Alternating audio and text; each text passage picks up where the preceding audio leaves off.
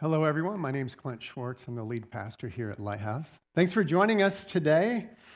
Really glad to have you here. And if you're watching online, thanks for tuning in as well. Just a real quick announcement from me. A reminder that on Palm Sunday, which is 5 weeks from today, March 24th, we are going to have a special beautiful thing offering towards the building fund. We're trying to pay off this facility. If you guys remember, some of you may not have heard this before, but a little over a year ago, we purchased this building for $350,000, and we put money down on it. You guys gave faithfully this past year. We raised over, I think it was over $50,000 during last year's Beautiful Thing offering, and so we now owe on this building less than $190,000. So we're working our way down, trying to pay off the building as quickly as possible, so that we can consider building expansion or whatever God might have for us in the future. So I would encourage you, start saving towards that building fund. I'm asking all of us to consider giving a reverse tithe, meaning normally on a weekend we give 10% to the church and we live on 90% of our income. And on that Sunday, we're asking you to give 90% to the building fund and live on 10%. Which is pretty hard to do, right? Live on 10. So you pretty much have to save your money between now and then. So anyway, 5 weeks from today, we're going to have our Beautiful Thing offering. So if you would, be saving up for that. All right, so last month, we had our Vision Sunday. If you guys remember that, that was on January 14th. We introduced our word for the year. Do you guys remember what it is? Fight. Yeah, fight is our word for the year. And then we spent 3 weeks studying the three enemies of our soul, right? Our flesh, the world, and the devil with a small d, right? Small d devil. All right, and then we spent 21 days fasting as a church, preparing ourselves spiritually. I believe it's kind of like going to spiritual boot camp was the 21 days of fasting, preparing ourselves for battle. Now, before we go into actually starting to fight, because we are going to be doing that throughout this next year, we need to get dressed for battle, right? We need to get dressed. We need to put on our armor. We need to put on our armor. So today we are starting a new message series titled Suit Up, Becoming Battle Ready. And we are going to spend some time going through the armor of God as outlined in Ephesians chapter 6. So you can turn in your Bibles to Ephesians chapter 6. This is where the armor of God is listed. And if you grew up in the church, went to Sunday school, you might have heard about the armor of God, right? That's what we have, like the sword of, you know, the word of God, right? The sword of the Spirit, the shield of faith, and we like drew pictures of them and did that kind of thing. Well, I just want to let you know, I think it's great that we do that with children, but the armor of God is much, much more than a children's story. We are in a spiritual battle, and Paul is giving us insights on how we can be prepared for this spiritual battle and ultimately how we can win, right? How we can win. So what I want to do is read Ephesians chapter 6, verses 10 through 13. First, it's kind of setting up our series, and then I want to go through those verse by verse, but first let me read the first four verses. Finally, be strong in the Lord and in his mighty power. Put on the full armor of God so that you can take your stand against the devil's schemes. For our struggle is not against flesh and blood, but against the rulers, against the authorities, against the powers of this dark world, and against the spiritual forces of evil in the heavenly realms. Therefore, put on the full armor of God so that when the day of evil comes, you may be able to stand your ground, and after you have done everything, to stand. So let me just talk about those verses to start with. Verse 10 says, finally, be strong in the Lord and in his mighty power. So right up front, Paul is reminding us that our strength in this battle is not our own. All right? We need to find our strength in God if we are going to win this battle. So we have to press into our relationship with the Lord. We can't fight this without him. Verse 11, it says, put on the full armor of God so that you can take your stand against the devil's schemes. There are several pieces of armor. And I love that Paul is reminding us, put them all on, right? Put on the full armor of God. We need to put on every piece of this if we're going to win this battle. We can't go into battle without our helmet on, right? I mean, we're going to have a weakness there. We can't go into battle without our breastplate on. Then our heart's not covered. So we have to put on every piece. There isn't a single piece of the armor of God that's not important. So we have to put on the full armor. And then he says to take your stand against the devil's schemes. I love that, that in my mind, that illustration of taking your stand is like you're getting your feet set, right? And you're taking your stand. Why do we do that?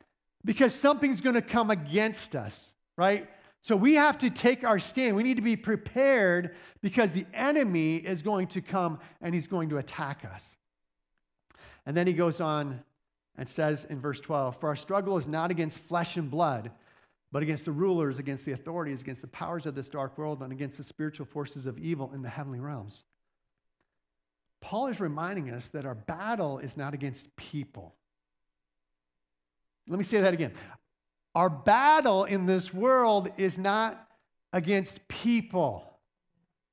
Our enemy is invisible. Right? Just like the Lord is invisible, right? We can't see the Lord, but we can feel him, and we can see his impact. That's the spiritual forces of evil in our lives. We can't see our enemy. He's invisible, but we can see the effects of the enemy. We can feel the enemy's presence. So if you think that your battle is against a person, you're being deceived by the devil. He's making you think that your sister is your problem. Your husband is your problem. Your neighbor, your coworker, your boss, they are your enemy. And the devil would love to distract you so that you're focused on somebody with flesh and blood and you're pointing at them. And then he can just invisibly slide around and manipulate the situation. And we waste all of our time, all of our energy, all of our emotion fighting flesh and blood. So we got to stop doing that. Our battle is not against flesh and blood. And then he details. He says, rulers, authorities, powers of this dark world, spiritual forces of evil in the heavenly realms, the invisible realm. That's our enemy. Guys, we have enemies of our soul. We just can't see them. We can't see them. And he reminds us of that. And then in verse 13, he says, "Therefore, put on the full armor of God, so that when the day of evil comes, you may be able to stand your ground, and after you have done everything to stand." He again says the full armor. He's like, guys, don't just put on a piece. You got to put it all on. Put on the full armor. And then he says, when the day of evil comes. He doesn't say if the day of evil comes. He says when the day of evil comes. During worship this morning, I was just thinking about the many times that God has delivered me from the hand of the enemy.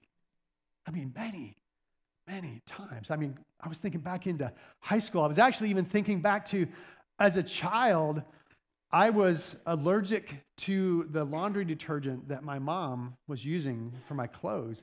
And I got pneumonia as just a, I don't know, I'm going to talk to her tomorrow and ask, like 2 or 3 month old. And I was in the hospital. I mean, I could have died. I mean, the devil has been out to get me from the day I was born. And he's been out to get you from the day you were born, or at least from the day you were born again. I mean, the devil hates you. And so he is going to come after you. The day is going to happen. It's not an if, it's a when. So when the day of evil comes, and then he says this again, so that you can stand your ground. And then when you've done everything, you stand. I mean, that's the battle. That's the onslaught that we're going to have. Think of it like if there's a flood of water coming and you're in the shallow water and the flood's coming. I mean, it's this idea, okay, the flood is coming. I need to be prepared. I need to be ready for this because the onslaughts are going to come. The devil is going to attack us, and we need to be ready to take on those hits. But then, at the end of our series, we're going to talk about how we hit back. I can't wait for that. Anyway, so that's how he sets things up, right? He sets it up to say we're in a spiritual battle. He says, put on the full armor, and then he details what that full armor is, and it's a metaphor related to a Roman soldier's coat of arms, right? I mean, that's what it is. So he's using something that everybody understands. Not everybody understands. So we don't understand because we don't see people walking around in armor, right? But we can get it. We can get it. So verse 14. Stand firm.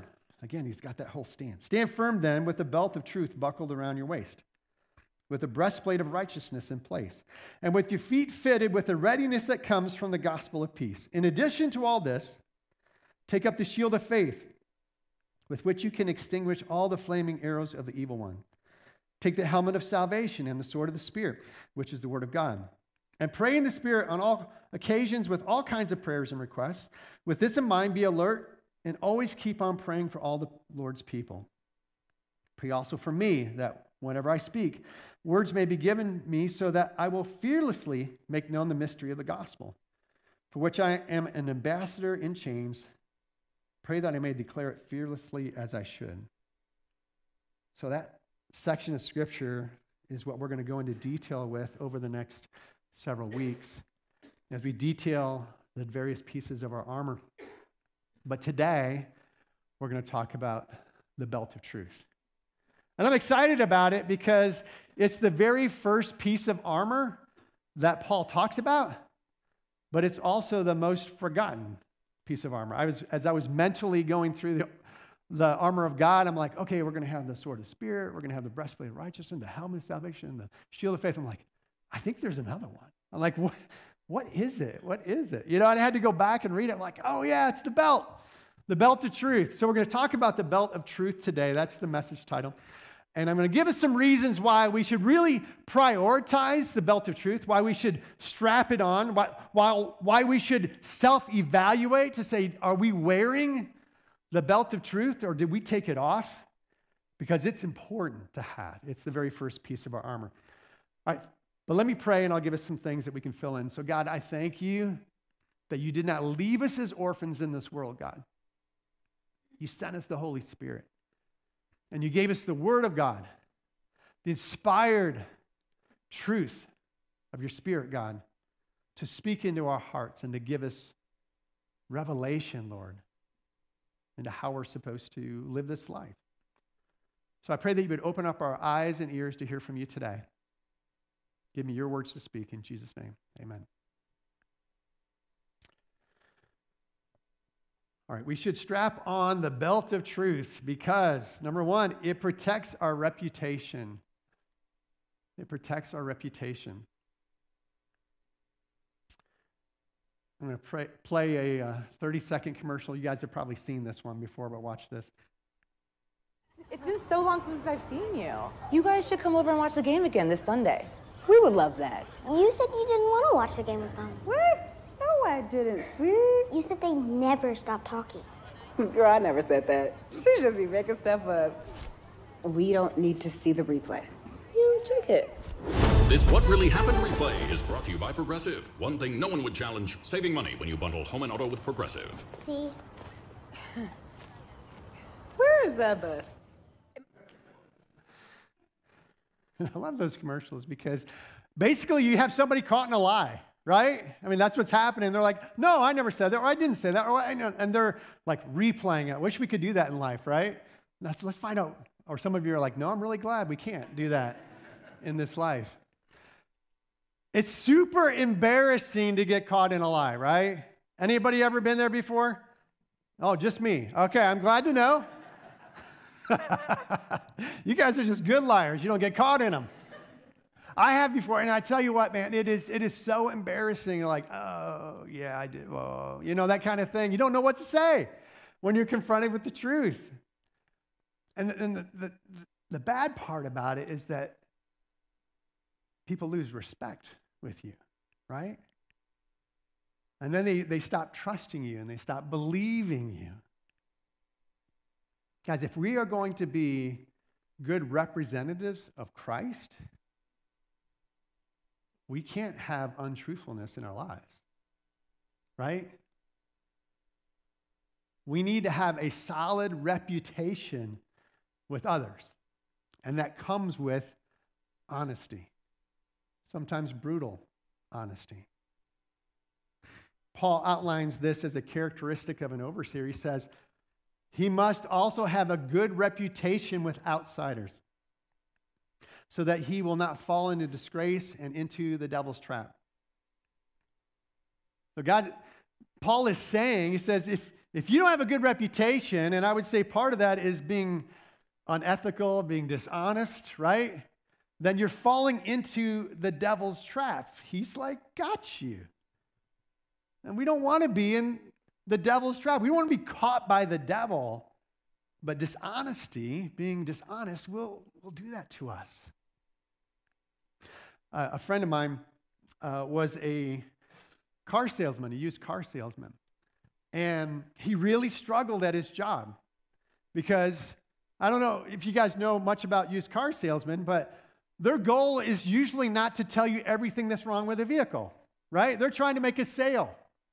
I remember the first car I bought from a used car salesman, and I spent at least twice what it was worth.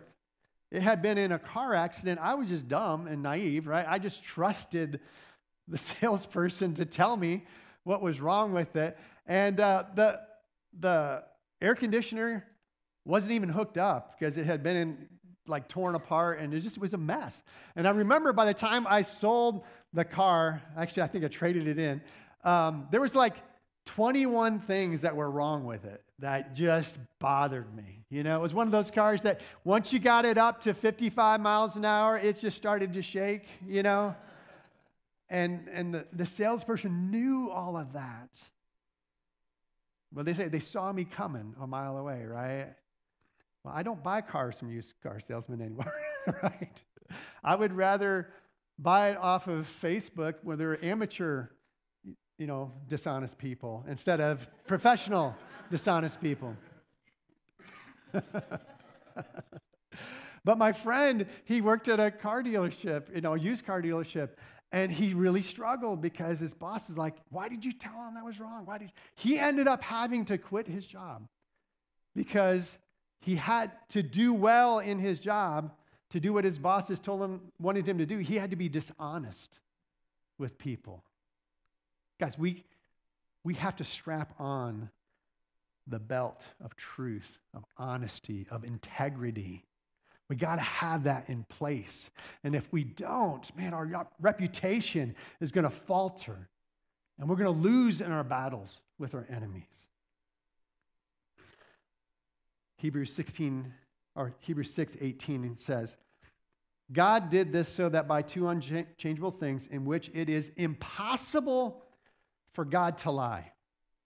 Man, I just love that about our God. He is truth. He cannot lie. The devil, on the other hand, Jesus said this about him when he was talking to some Jews who were trying to trap him. He said, you belong to your father, the devil, and you want to carry out your father's desires. He was a murderer from the beginning, not holding to the truth, for there is no truth in him. And when he lies, he speaks his native language, for he is a liar and the father of lies. So, God can't help but speak truth. The devil can't help but speak lies. And when we lie, when we deceive, who do we sound like? Right? Not like our Father God. Proverbs 12:22 says, the Lord detests lying lips, but he delights in people who are trustworthy, people who tell the truth. So little white lies, half-truths, withholding the truth. Guys, this is detestable to God, and it will ruin us in battle. We've got to put on the belt of truth in every area of our life. And I'm going to be so bold as to say, if you are in a relationship or you are in a job that requires you to take that belt off, get out of there. Get out of that relationship. Get out of that job. Get out of that situation. Because you are walking around without the very first part of your armor in place. And it's an important piece. It's an important piece. So we should strap on the belt of truth because it protects our reputation. Secondly, it frees us up for action. How does the belt free us up for action? The belt of truth. Well, verse 14 says, "Stand firm then with the belt of truth buckled around your waist." The King James Version says it this way: "Stand therefore, having your loins girt about you with truth." Loins girt about with truth. What does that mean, right? What does that mean? It doesn't sound like something you should say in church, is what it doesn't sound like.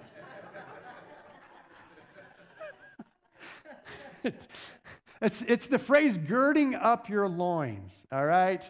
That means preparing oneself for action. Now, let me give you the illustration, though.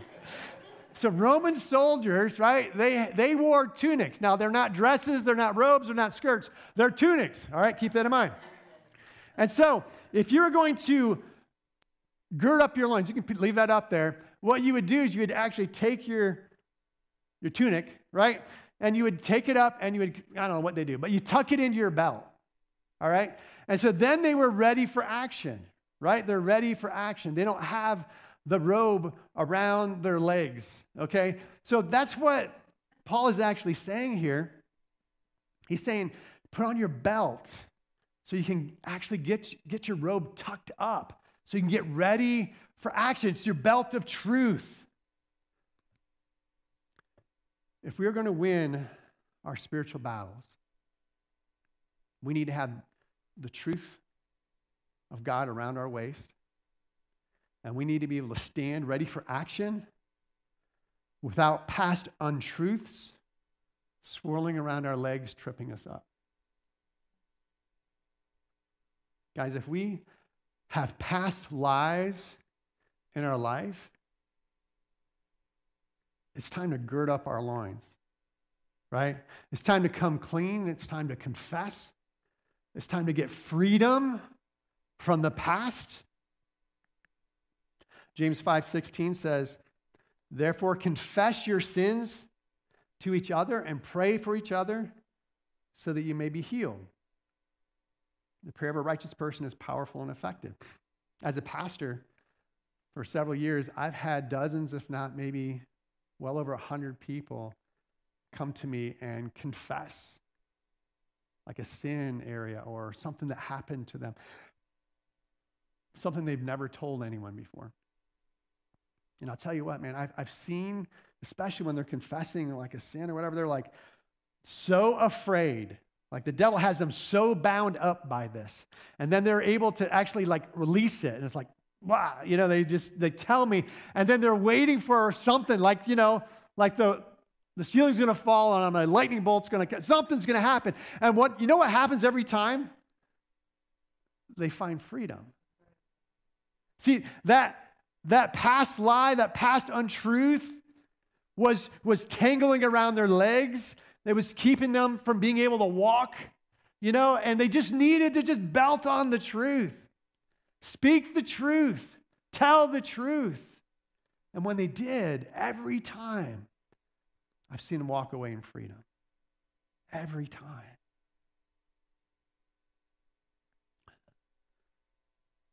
John 8:31 says, "To the Jews who had believed him, Jesus said, 'If you hold to my teaching, you are really my disciples. Then you will know the truth.' And what does the truth do? The truth will set you free." Guys, this belt of truth, it's a characteristic. It's not something we spiritually put on, right? I mean, it's not, but it's something that we do grab a hold of and we say, no, I'm going to walk in truth. I'm going to put on the belt of truth, and I'm going to live a life of truth today, even if it costs me something. And guys, just remember, unspoken truths are sometimes the biggest lies that we keep. And we hold on to that. Well, they don't need to know, or I don't need to share it. And it's like, no, you probably do. If you're arguing with yourself, then there's probably something in you that's saying, no, it's probably time for you to come clean and share it. The truth will set you free. So let's gird up our loins, free ourselves up for action. Oh, man, I'm just reminded. We get on the belt of truth, and we get positioned, and we're ready to take on the devil. And just when he starts coming in, we know what the first thing he does is he reminds us of those secrets. He reminds us of those unconfessed sins. And all of a sudden, we're like, right? That's what he does. But when he comes at you and he reminds you of a confessed sin, you're just like, yeah, and I'm forgiven.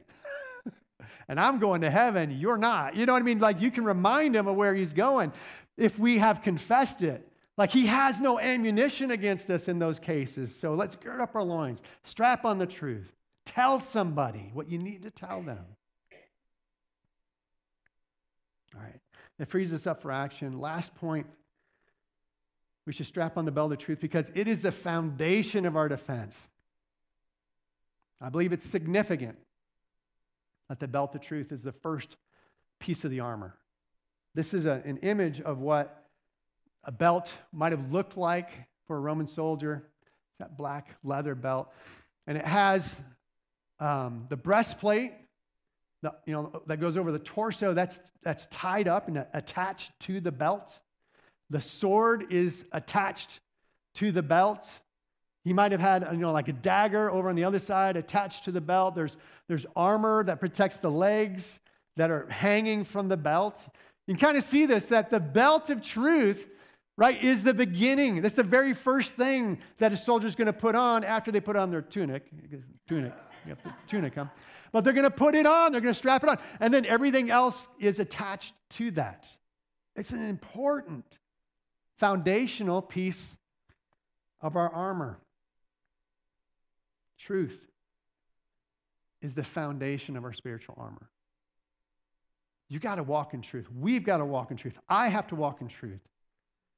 If we don't strap that on, we have no business going into battle. Right? Because if that's not on, we're going to have a breastplate of righteousness that's just flapping around as we try to fight. It's going to be shifting because it's not attached to anything. We're going to look for our sword, and it's going to be laying on the ground because it's not attached to our belt on our hip. Our tunic's going to fly wide open. It's not going to be pretty.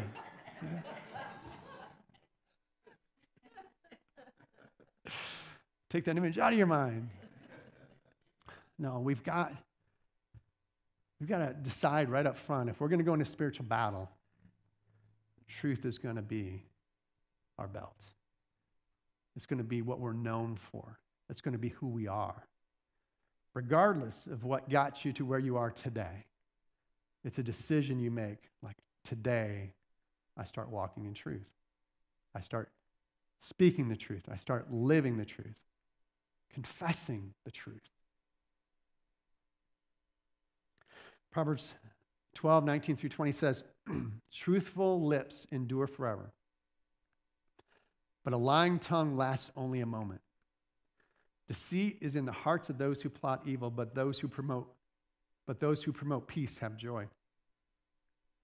So truthful lips endure forever. I like to say truthful lips will endure the battle. Like, we'll survive the attacks of the enemy. But a lying tongue lasts only a moment. And to me, that illustrates if you have a lying tongue, if you have deceit in your life, you don't have your belt of truth on, man, the devil's going to overwhelm you. He's got way too much on you for you to go into battle with him. Just take you out. Truthfulness needs to be the first characteristic that we put on to prepare for spiritual battle. Now, some of us today might be feeling a conviction already of an area in your life that you've kept secret or you've told half truths about, or maybe you've just outright lied about. That conviction is the Holy Spirit. Praise God, we have the Holy Spirit, right? The Holy Spirit is what takes a message like this, which takes words out of this book, and actually applies them to our lives. We need the conviction of the Holy Spirit. But when we are convicted, we need to act on it. If we don't, then conviction the next time is a little bit less because we're hardening our hearts. You guys have heard that idea. So whenever we are convicted by the Holy Spirit, we need to respond. Otherwise, our hearts get hard. And in this area of telling the truth, there's only you and God who actually know about this, right? And that's what's so hard about it. It's just like, it's a secret. That's why it's so important to be truthful. So when we're convicted, we need to act, we need to repent, and we need to be sorry for the act, not sorry that we got caught, right? Sorry for it. We need to ask for forgiveness, which is great because God will always forgive us. People may not, but we always ask God and He will forgive us. Sometimes we have to ask people, and they may or may not forgive us, but we still need to ask. And we may need to confess it to a person, to a pastor, to a mentor, to a friend, to a prayer team member. When we confess our sins, He is faithful and just to forgive us our sins. And then what? Cleanse us from all unrighteousness. Guys, there is power in repentance. And this area of truthfulness, I don't know who here is being convicted today, but I know there have been seasons in my life when I have been. And I'll tell you, man, I was bound up and I was no good for battle. But through confession, I was freed up. And I've been a terror to the devil ever since. And we need to be. If we're going to fight, we've got to strap on the belt of truth. A friend of mine told me this story. He had a car that he couldn't afford the payment on anymore. So he came up with an idea, and he ran it into a tree on purpose, totaled it, collected the insurance money, and paid off his car. Nobody knew, except who? God. Him and God. And he went for a year, 2 years with this on his mind. He was a follower of Christ. And the Holy Spirit was convicting him. And so he finally confessed to, I don't know if it was a person or a pastor, because they're not the same people, right? Pastors aren't people.